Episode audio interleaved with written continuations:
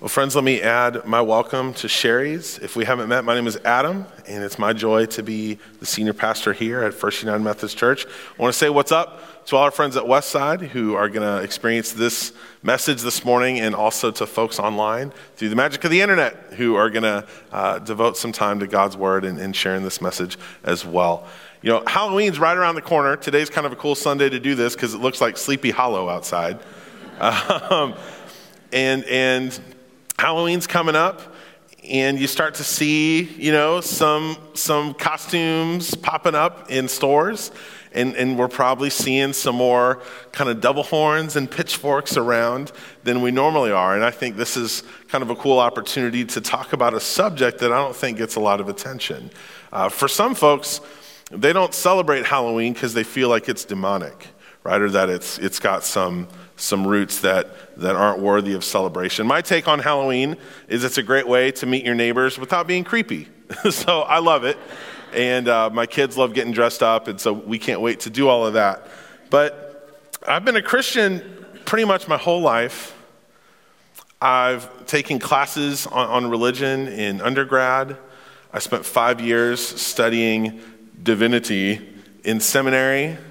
And there was one subject that I, I just don't think got a lot of attention the devil. So, in our series, Enemy Origins, it's a two weeker. Not going to spend eight weeks, eight week series on Satan. Uh, we're going to spend two weeks looking at what do we believe about the devil, about, about this sometimes controversial, definitely confusing subject. Let me tell you, I have, I have spent some time researching this, taking a deep dive on Satan, and that is an interesting way to spend your time. The whole process kind of, it was like sandpaper for me. It kind of left me a little bit raw. Um, and then there was one night I was, I was watching a Sunday night football game, and I, I do that on my, on my laptop. We don't have cable. I'm one of them cord cutters. And if you've ever watched like an NFL game online, you see the same commercial about 27 times. That's usually how that works. And, and this commercial presented itself to me, and I want to share it with you. Check it out.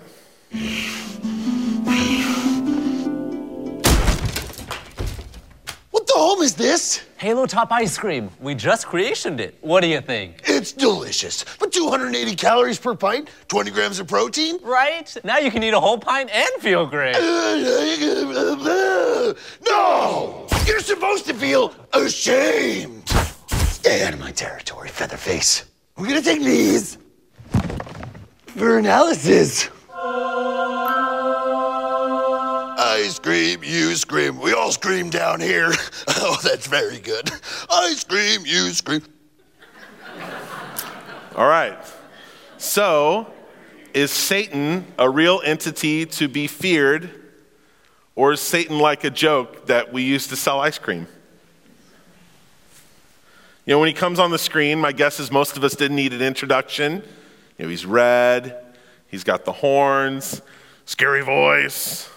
Oh, we, we understand. Oh, that's, that's Satan. All that was missing was a pitchfork. He had hooves. I don't know if you saw that. Where do these images come from? Here's why we're doing this series. Most of the images that we recognize as belonging to Satan do not come from the Bible. They don't. Most of these references are not biblical. Horns have been associated with Satan for a long time, and that's because of a, a loose uh, association with Revelation 13 11. Then I saw another beast that rose out of the earth. It had two horns like a lamb, and it spoke like a dragon. So that's where the devil's horns and maybe even the voice originated. But, but I, I would say that's even a bit of a stretch. The hooves come from mixing images of the devil with other ancient religions. The Greek god Pan was mischievous and had, had hooved feet. The pitchfork is borrowed from Hades. I think this is from Clash of the Titans. Hades was the Greek god of the underworld and carried a pitchfork.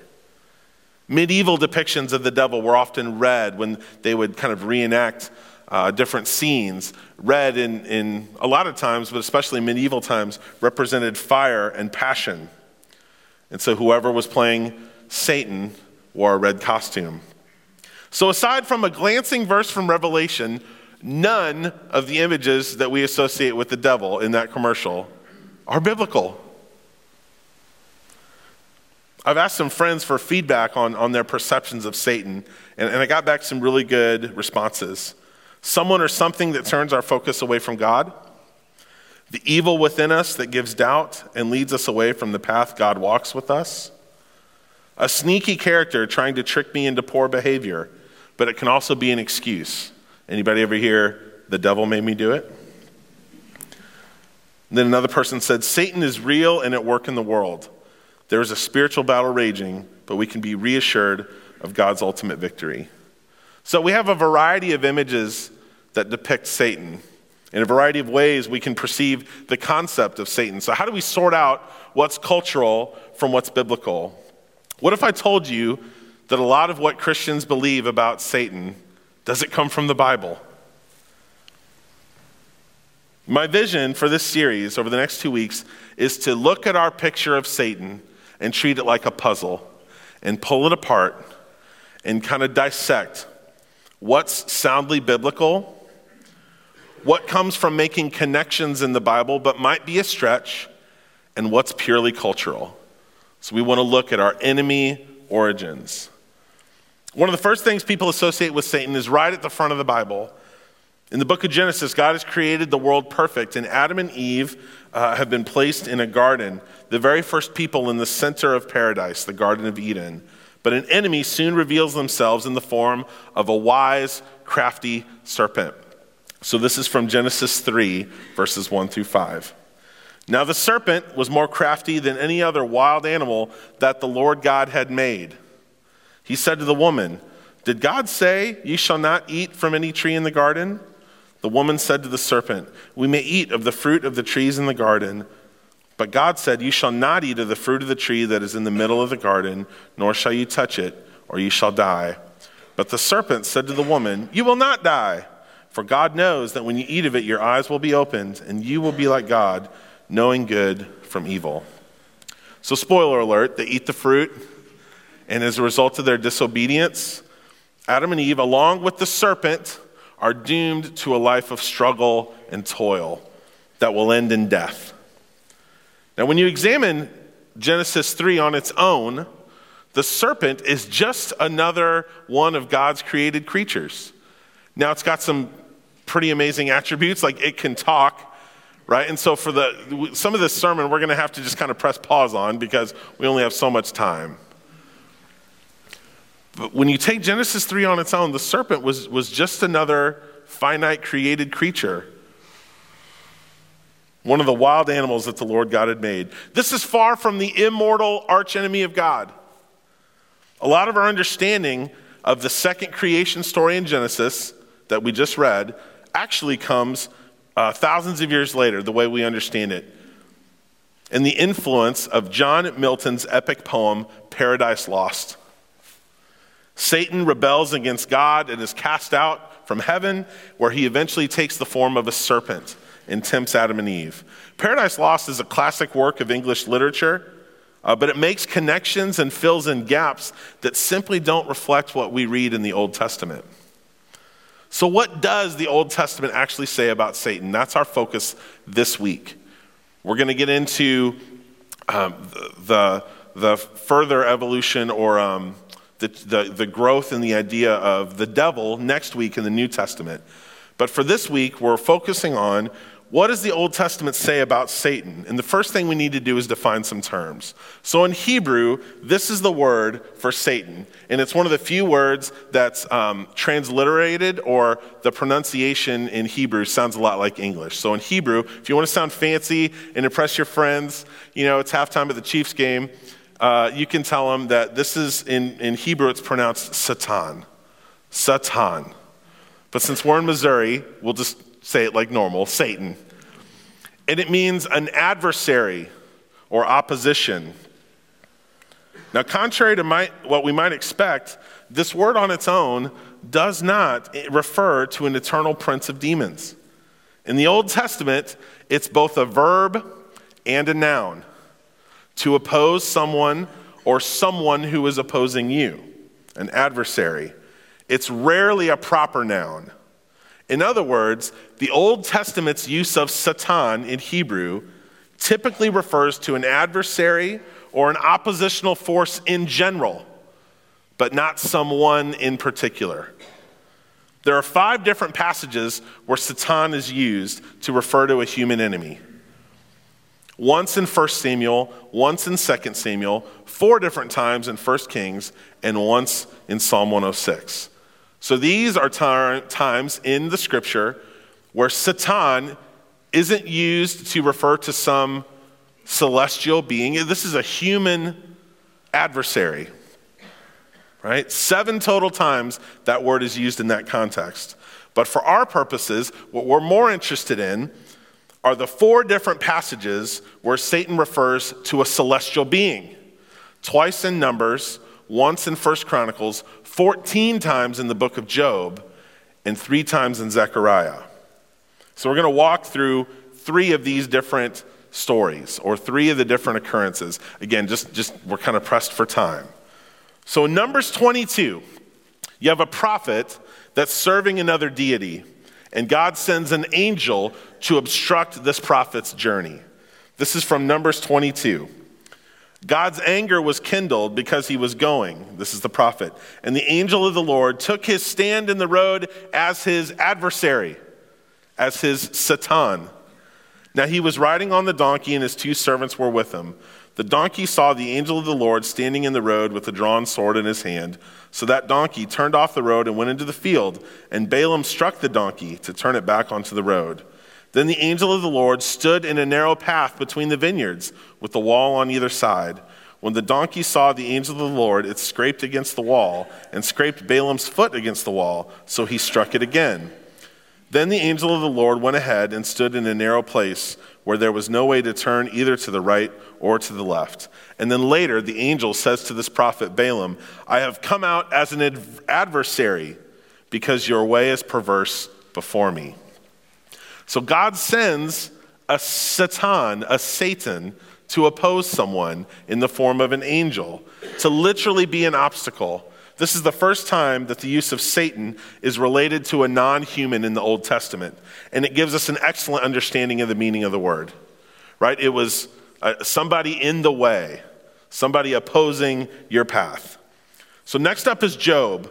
And this is easily the highest frequency and most famous use uh, and most vivid description of the use of Satan in the Old Testament. One day, the heavenly beings came to present themselves before the Lord, and Satan also came among them. The Lord said to Satan, Where have you come from? Satan answered the Lord, From going to and fro on the earth and from walking up and down on it. All right, a couple things. Notice that Satan is one amongst several heavenly beings. Again, we, we could have a whole sermon just on what's going on here. What, this, this heavenly council is almost like God's boardroom.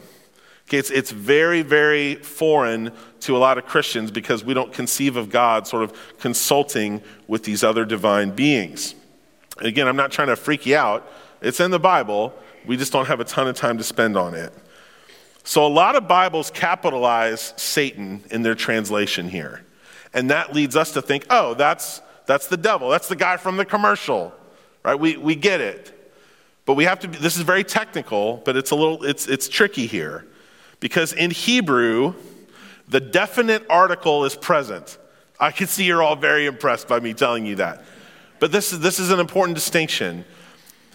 The definite article we would, we would think of as the word the the Satan came to present themselves to God. But the Satan is more of a description of this being's role. It's not referring to this being as a proper noun. And here's, here's what I mean. We do that sometimes too. Like when you go to a restaurant, you sit down, let's say you go to the bathroom real quick, and you come back and you'll say, Hey, did the waiter come get our drink order? Right? You're referring to that person's function. You're, you're, not, you're not thinking of them as a proper noun called the waiter. Like, if I were started referring to myself as the Adam, right, that'd be very weird. And you should probably go to a different church.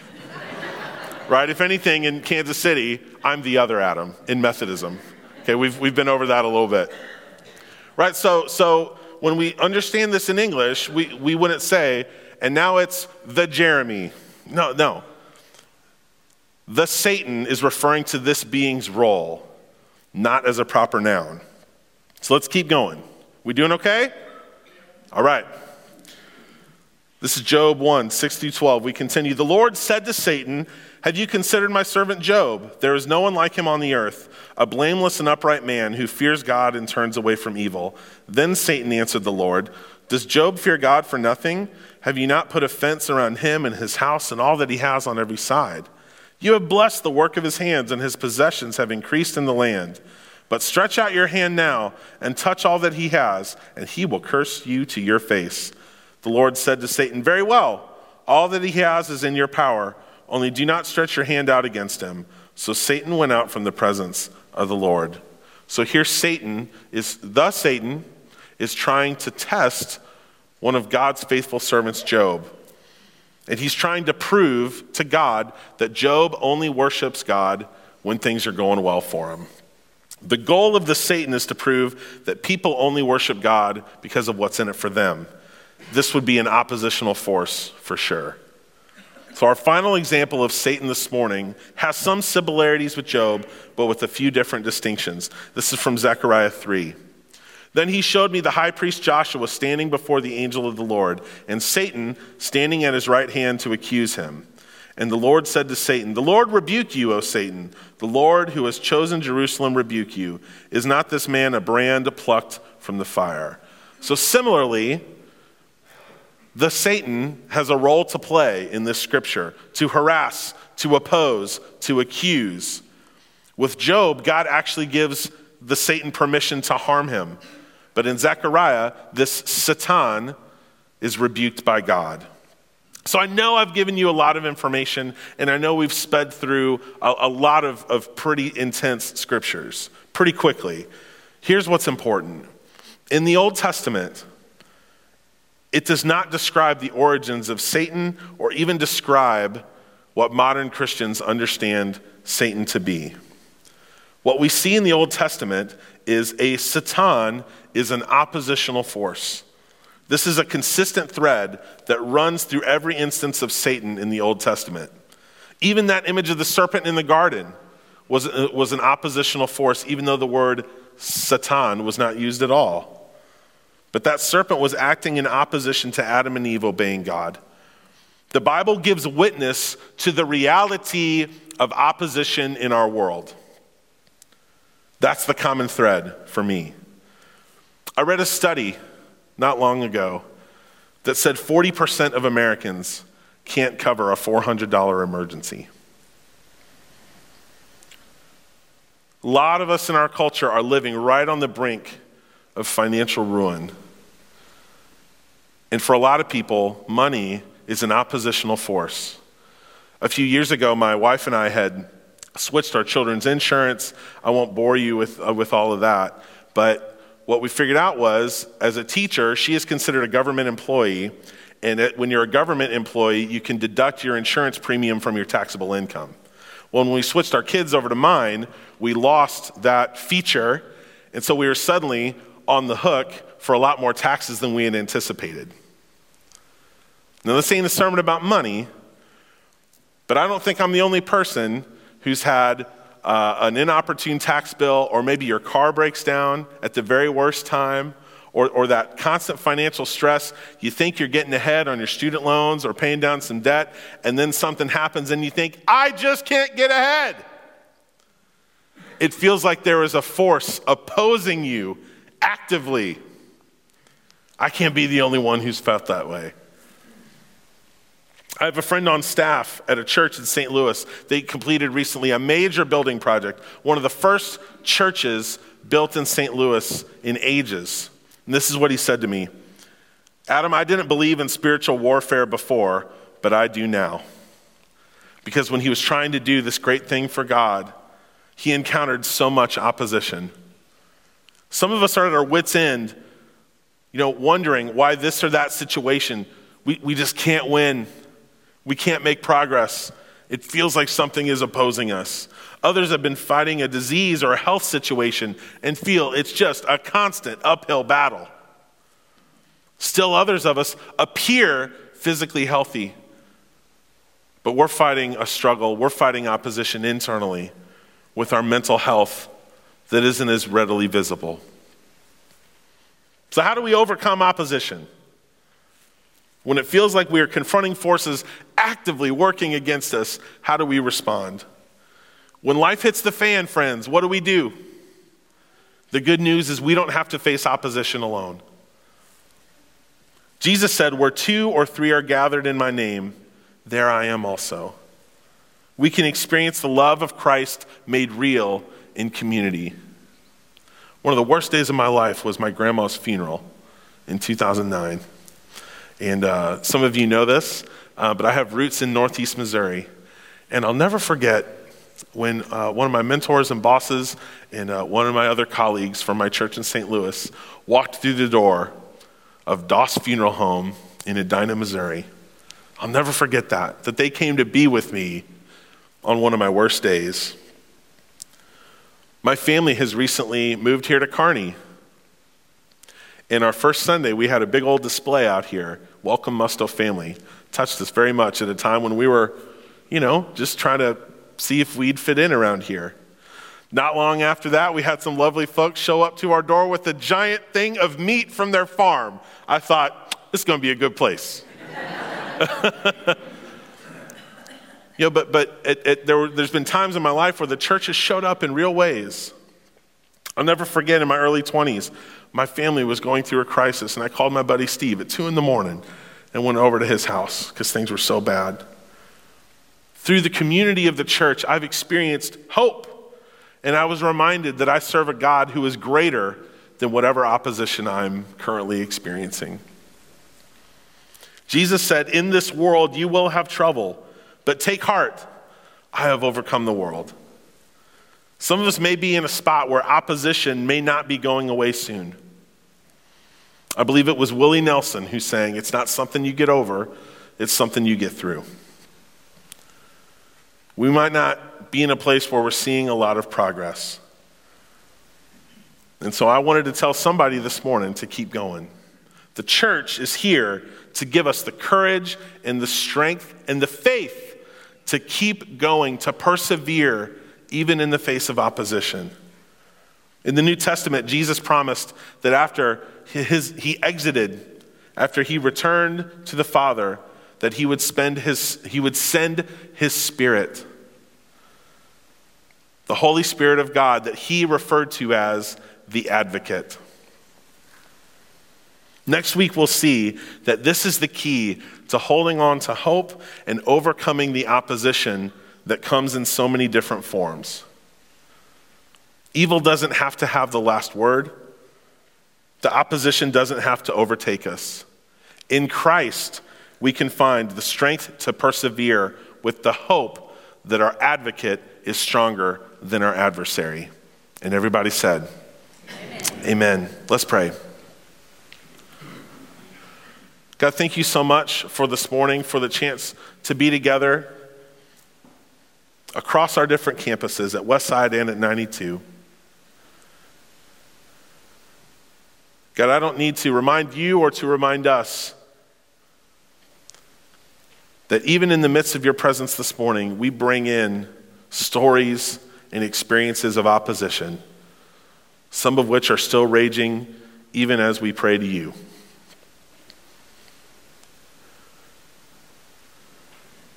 And so, as, as we've learned about these, these celestial beings and these, these forces in the world that, that oppose us, that oppose your goodwill for us, that, that twist our, our desires to take us away from you, we focus not on the opposition but on your grace. On the grace and the strength to keep going that can only come from you. So, God, whatever opposition we may be encountering, may we leave this place filled with hope. That Satan does not have the last word.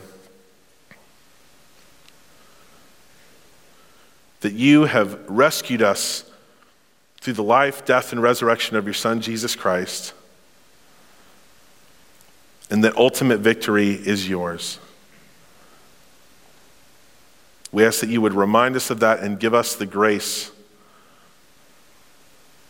to keep going, to strengthen our faith, that we wouldn't lose sight of you no matter what opposition we may encounter. Amen.